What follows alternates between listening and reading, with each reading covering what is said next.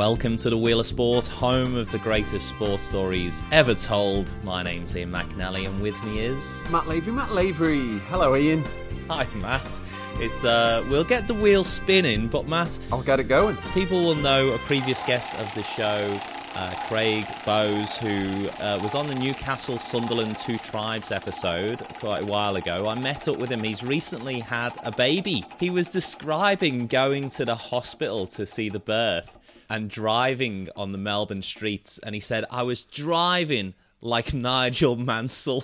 I thought, what, what, what an outdated reference it is, mate. I keep, I keep thinking about it. I met him about three, four weeks ago, and I keep thinking the words Nigel Mansell just come to the forefront of my mind. So, well, it did prompt me to think maybe we should do an episode on old Nigel um, as an influential race driver. But my God, like Craig is the same age as me, uh, you know, Nigel Mansell. Even like Michael Schumacher would seem outdated.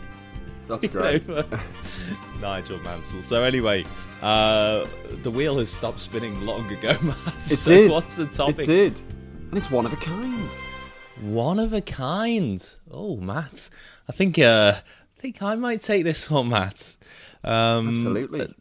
I'm Go gonna for t- I'm gonna go back to uh, 1911.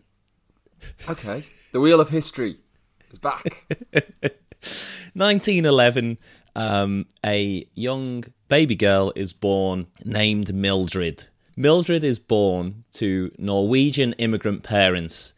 She grows up in a place called Port Arthur in Texas. And she's one of six children. They're dirt poor. They're struggling to get by. Not not much food around. Struggling to keep a roof over their head. Their father's like a, a, a carpenter on the sh- on ships before he came to America. He like went around the Cape, you know, t- uh, over ten times. He, he's obviously lived a fairly interesting life, and he's got these kids in in a new country, and Mildred is uh, loses her name Mildred really because her mother refers to her most often as Babe. Babe grows up. She gets a bit, as most kids do. She gets a bit older, and, and when she gets to high school, she starts showing some sporting prowess.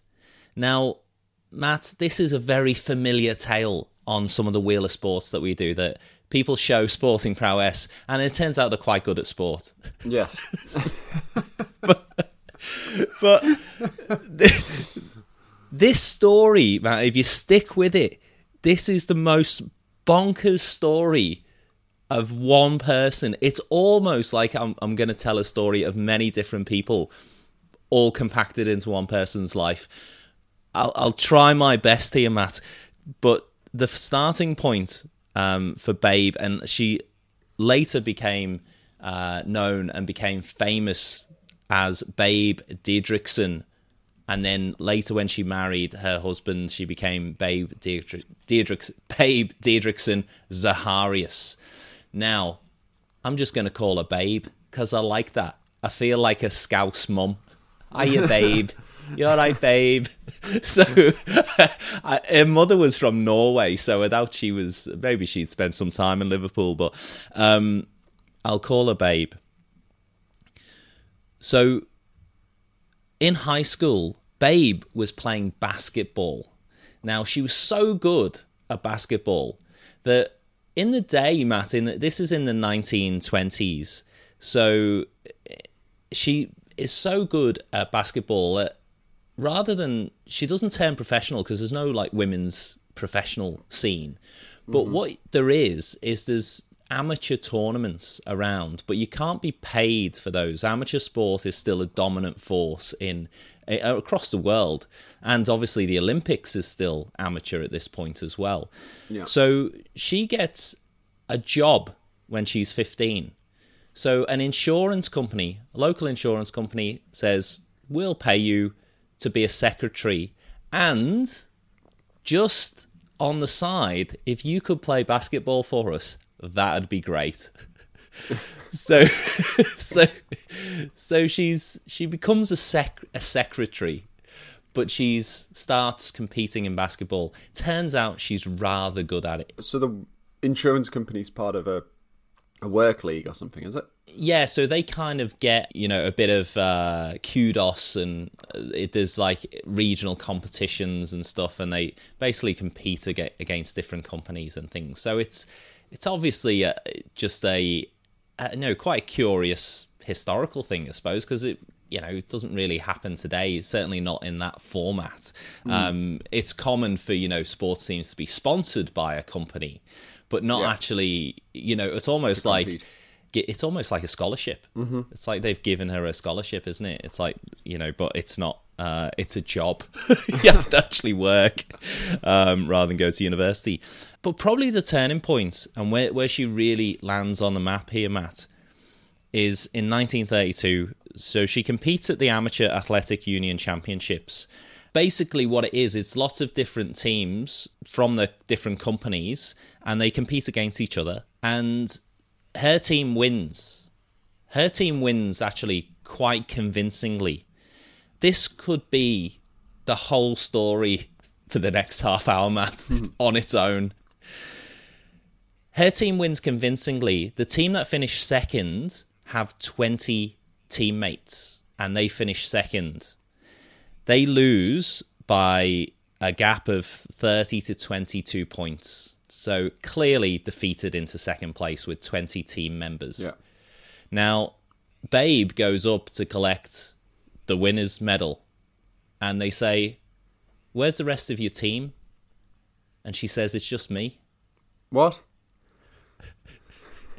she there's 10 events matt she's competed in eight events over three hours so within three hours of, of the this like big sports day, she's competed in eight events. She won five of them outright. She tied first on the sixth one. She also created four new world records. that is that's hard to get your head around. So, so uh, the world records apparently were in javelin, the 80 meter hurdles, a high jump, and the no no this is no longer an Olympic sport, Matt, but a baseball throw. but she threw the baseball like over 200 yards. It's like crazy, like 280 yards or something. It was. So in in three hours, she she just turned up and. It's like it's like having your dad take part in a sports day or something when you when you're six yeah, years old. Yeah, and you, yeah, and your dad happens to be Carl Lewis, like Daley Thompson, you know. it's it's really hard to imagine uh, somebody having that level of, of drive as well. And this what comes out in this story is that Babe, she kind of has a real desire to be front of the pack, not just winning the events, but also to be top dog in terms of entertaining the crowd everybody noticing her, being the center of attention. She's really, really just wants to be out there.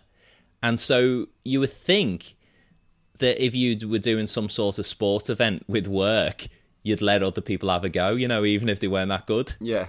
Just to kind of oil the wheels, you know, like but she doesn't she she doesn't care whether anybody's offended. She doesn't care that she's just smashing everybody, like absolutely wiping the floor with everyone. But this is obviously an Olympic year, Matt, 1932, and the Olympics are in Los Angeles, and they're the next month. So she's called up to go. She's she's put herself right on the radar, and she qualifies for six events, but she's only allowed to compete in three. I was going to say, yeah, you can't you can't just represent your country in every every sport. so, and the three she she chooses is she chooses the 80 meter hurdles, which was the 100 yard hurdles, the javelin, which was new that year for women, and the high jump. She wins gold in the hurdles, breaks a world record in the in the heat then she breaks that world record in the final. Fantastic. and then she throws the javelin, breaks the Olympic record, and wins gold.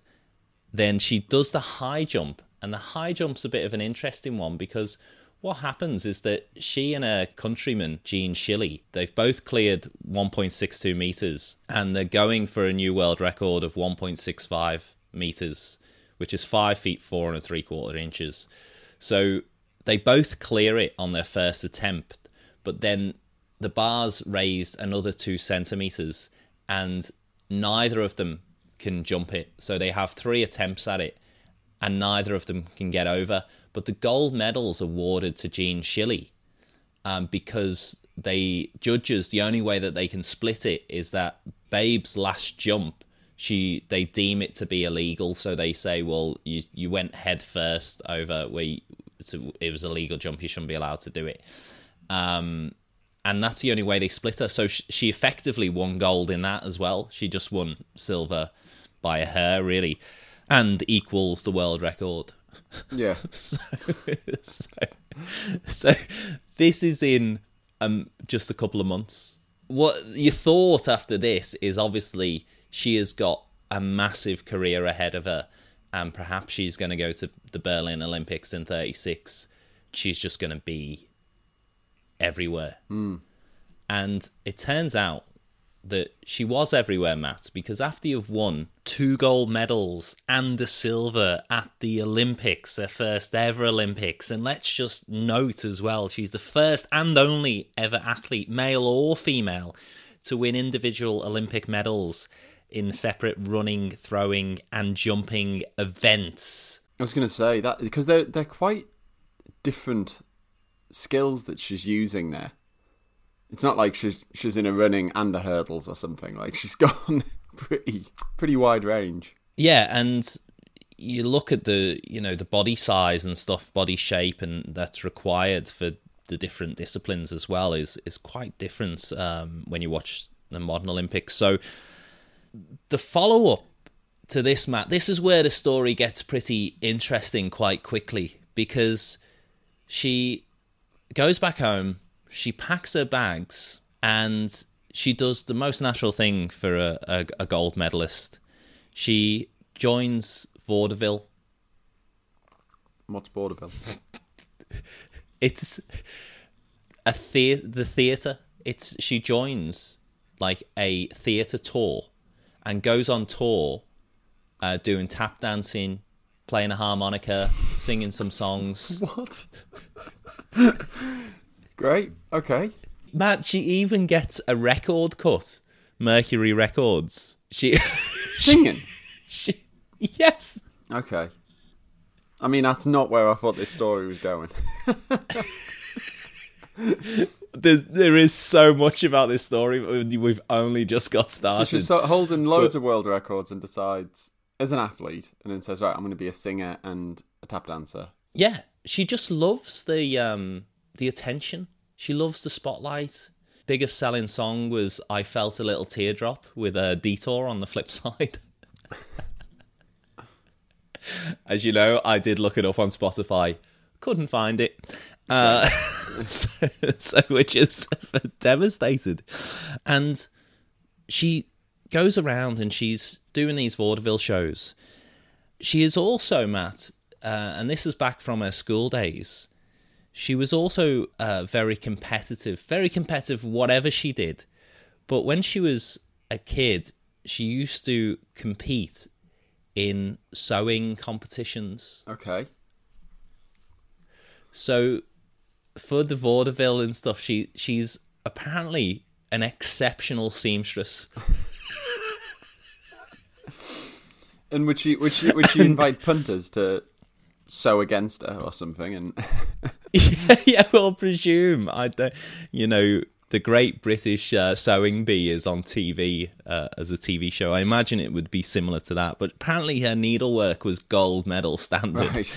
Um, and when she was a secretary, she actually could type a, a, a very uh, respectable 86 words per minute as well, which was uh, on the old typewriters as well. very good. So you can see anything she does, she's she's competitive at. Even theatre, even cutting records. Part of it's down to obviously a heritage, uh, you know, and Norwegian father being a, you know, out at the sea um, probably helps, you know, learn the harmonica and, and know quite a few, uh, you know, folk tunes and hillbilly tunes from growing up in Texas. But the next thing for her, Matt, is she's on tour. She obviously likes the money, going out and about, get, seeing people recognizing a face, knowing who she is, calling her name. And she starts to be a bit of a draw card for the vaudeville, but also she jumps over and she starts to learn how to play baseball. Okay. Why not? She can already throw it. so many. far. yeah. So she beco- so she learns how to be- play baseball and she becomes the first ever female to pitch in Major League Baseball. Wow. Now, if you think about that, that is so daunting to me that you're going to throw a ball at a professional baseball hitter who could probably kill you. You know, swing that ba- ball back at you. Hmm. And they, you know, these guys, they can just hit it for miles Yeah. and she's facing up to them. And she obviously got just the fearless attitude and bravery. And she ended up, um, she pitched like three or four innings in Major League Baseball and was pretty good. As she struck one of the guys out, she actually got one of them out, one of the pros. And she goes uh, and joins a team, a bit like the Harlem Globetrotters, where they travel the US and she's billed on posters as you know the see this female um pitch the ball you know as this like almost like a a freak show type of thing you know just like a wow you've never seen anything like this before But she wasn't competing in in the Major League Baseball though as a woman at this point, surely. No, absolutely not. And um, on that point, when you kind of look back, although we're having a bit of a laugh that she, you know, joined vaudeville and and she's, you know, joining this like um, baseball team and going on tour, it's it is kind of a reflection of the times that women were seen as a novelty in sport, and at, well, probably at best they were seen as a novelty. At worst, they were seen as a threat. Mm-hmm. You know that it, this was upsetting society. This was upsetting norms, and to see an athlete like Babe, who was you know quite muscular, strong, she she wasn't afraid of just being herself. You know, um, she she wasn't going out there, you know, wearing high heels and making her hair look all nice and putting lipstick on. She was just she was there as a as an athlete, you know, and that was very confronting to a lot of particularly a lot of sports journalists who were writing at the time. Some of them were quite abusive towards her. Um, they they're almost quite confused about her. They didn't know whether to celebrate her as a sportswoman and an athlete, or whether to deride her. It was it's really interesting that she. So when you actually look back at it, you kind of think, well, maybe she just was kind of forced to do alternative things rather than just stay in one sport and become really good at it because there just wasn't the avenue for it. Um, and so, yeah, she spends some time playing baseball. It- It's amazing throughout the story that she just happens to be really good at everything. so she's great at basketball as a kid, great at track and field when she tries it. She learns how to play baseball, brilliant at it. She decides that probably the route for her naturally, Matt, is to learn how to play golf. Okay, right, sure. Why not? so she so she learns how to play golf the again probably the reason behind this is that she's assessed where she could probably make some money and where she would find the most respect as an athlete as a sports person Yeah, okay. I mean, it's it's pretty charmed just to be able to choose, though, isn't it? You can't like I couldn't is, just choose to to get paid to play golf. I can't just make that decision. I think someone will pay me to play golf. like, Yeah. Well, she kind of plays for a bit of fun, learns it uh, 1932. She learns how to play golf. Um, and she starts becoming very good at it. By 1935, she's actually got got sponsorship and endorsements, but that kind of has a negative effect because it means that she can't play amateur tournaments, and most of the tournaments are amateur Yeah. Because now she's classed as a pro Yes. because she's taken endorsements. So she actually later in her career she she actually tries to get rid of the professional title and so she can open up to more tournaments which she does but in the meantime she falls in love when she's playing golf she's uh, playing a tournament and she's paired up with a with a guy and she's playing mainly against men and she then she's playing in some female only tournaments but she's paired up with this guy and he's a like a 235 pound greek wrestler he's uh I've got to get this right, Matt. He he was known as the Weeping Greek from Cripple Creek. That's how he was billed when he came into the ring. Amazing.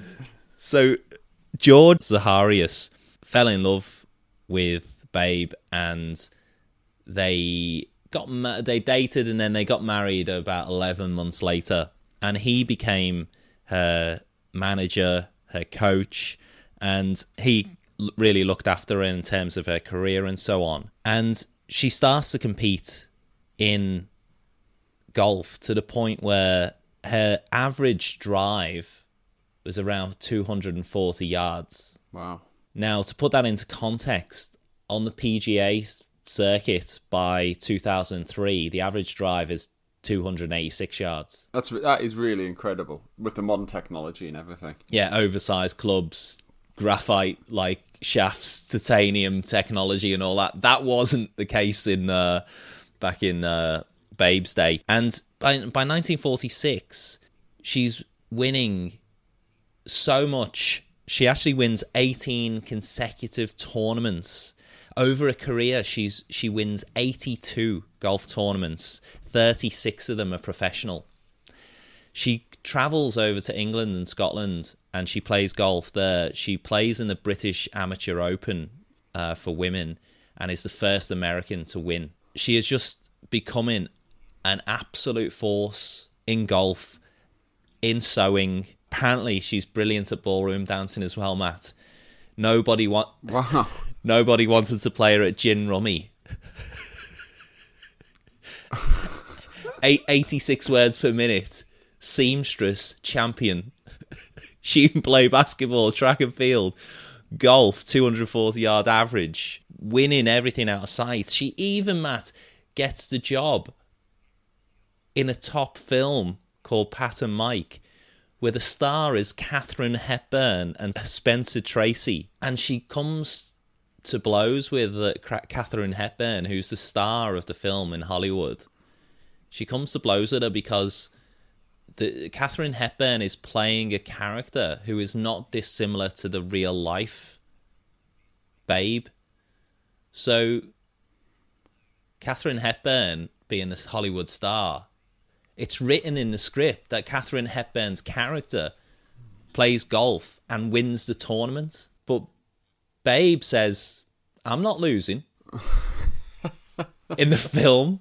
She said, I'm not I'm not gonna be in it if I lose. And so That's crazy. so they actually let her they rewrite the script and let her win. what? That's mad. So, so it, it, it comes back a bit to you know she doesn't care who she annoys, she doesn't care who she burns. She's just got to win, and she I mean, that's ridiculous, though, isn't it? she finds out uh, when she's about age 43 that she's got cancer uh, and it's told that if she has the operation uh, to cure the cancer or to make or su- suppress the cancer that she'll never play golf again and she decides to go ahead with the treatment with the notion that she's going to be completely determined to return playing golf. Prove them wrong. so uh, her husband George as well at this time. He's he's been looking after her. He's not in particularly good health. He's he's a very big. He was obviously a big wrestler, but because he's dedicated his time to basically being her manager and coach and everything, he's um, he's put on a lot of weight himself. Uh, in fact, Babe said um, to one of her friends, she said, "When I married him, he was a Greek god. Now he's just a Greek." Just give you a little insight to how brutal uh, she could be, I reckon. And Not a interestingly, god anymore. yeah, and interestingly, on the women's golf tour, she meets this lady, Betty Dodd, and they become very, very close friends. Now, let's put this in the context of the time, Matt, when uh, LGBTIQ plus uh, communities weren't as celebrated. Um, it's most likely that Betty Dodd uh, and Babe were lovers. Uh, she was still married to George, but Betty kind of just was with her all the time. And there's photographs of the three of them together, like lots of photographs of the three of them together. So it's kind of an interesting um, situation there. And there's in the modern day in modern America, there's um, there's been some acknowledgement of her of Babe potentially being a um, an ambassador for the LGBTIQ plus community. Um, but that you know it's hard to see it in the context of the time really because it's hard to confirm uh, what exactly was going on and probably none of our business. Um, but it's clear that she had this friendship. She was close with betty dodd um, who was obviously very supportive when she was ill. And she she falls ill has that uh, operation and you know it's significant matt she's it means that she has a colostomy bag. Uh, she's really weak. Um, and it's taken a lot out of her. But in the following months uh, she decides that she's going to enter the us women's open. Now this is in 1954 um, she wins by 12 shots. 12, 12 strokes ahead she wins. Matt Goodness she's me. playing over the course of four days with a colostomy bag. Wow. isn't that just the craziest thing? Twelve shots alone is is is really dominant, isn't it? it's it's early days tiger woods isn't it, it it's Yeah. absolutely Wow. insane. And you know people might say she did get a bit of uh you know ah well you know she she could just drive it. She was just power. She was all power. But you don't win by 12 strokes in golf by pure power. It's like you know you as the saying goes you drive for show you putt for dough apparently her short game was hmm. like really excellent around the green.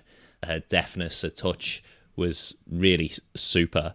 But i can't on a personal level i just can't imagine what that would have been like to you know be conscious that you could have an accident while you're out you've got this colostomy bag.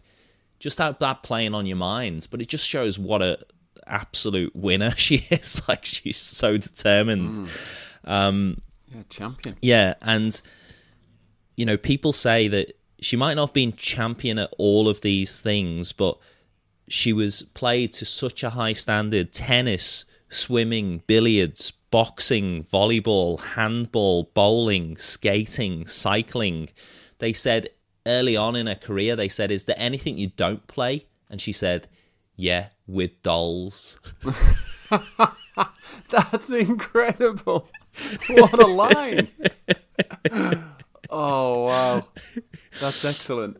That's yeah excellent. and to also when she was playing golf and you got to see it golf was so twee back then you know like probably the the most prominent female joyce wethered she was a british golfer but she was very elegant very um prim and proper you know very well dressed very sweet played a very graceful game and they said you know to um babe how how do you drive so far? How do you drive the ball so far? And she said, sometimes you got to loosen your girdle and let it rip.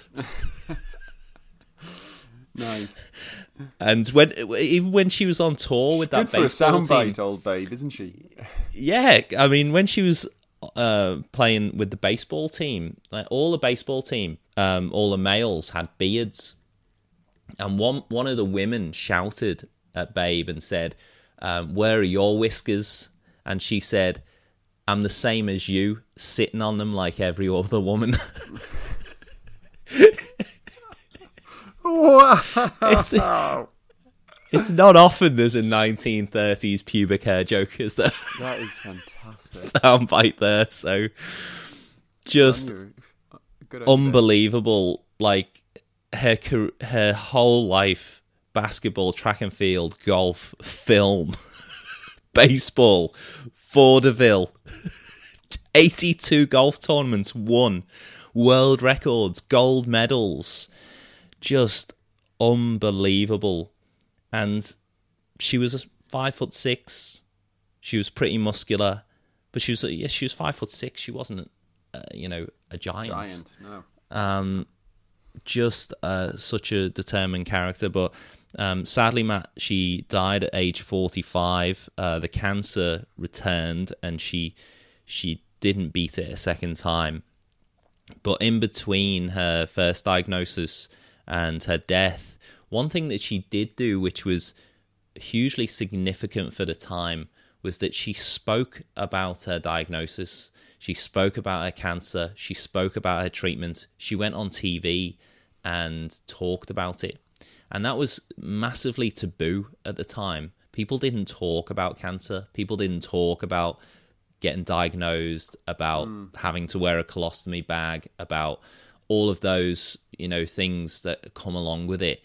And Yeah. so she, she really did have a significant impact, I think, on on many people, which we probably couldn't measure.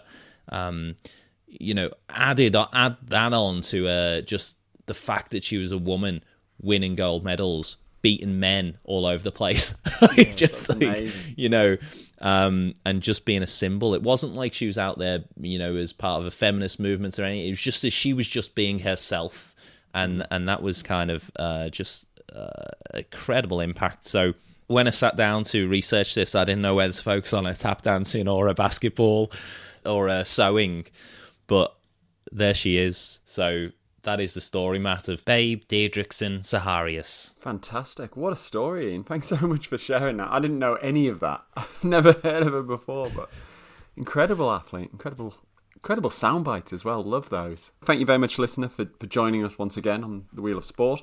Uh, please do get in touch with the show. Um, so you can reach us via email at thewheelofsport at gmail.com or at Instagram or Twitter at The Wheel of Sport. Perfect, Matt. I'm off to get the sewing machine out. I'm off to drive. Some people have just got the talent, don't they? Yes, yeah, yeah. Here, here we are, like two idiots making a podcast and reading about their achievements. And her life was cut tragically short, but there we go. Thanks, babe.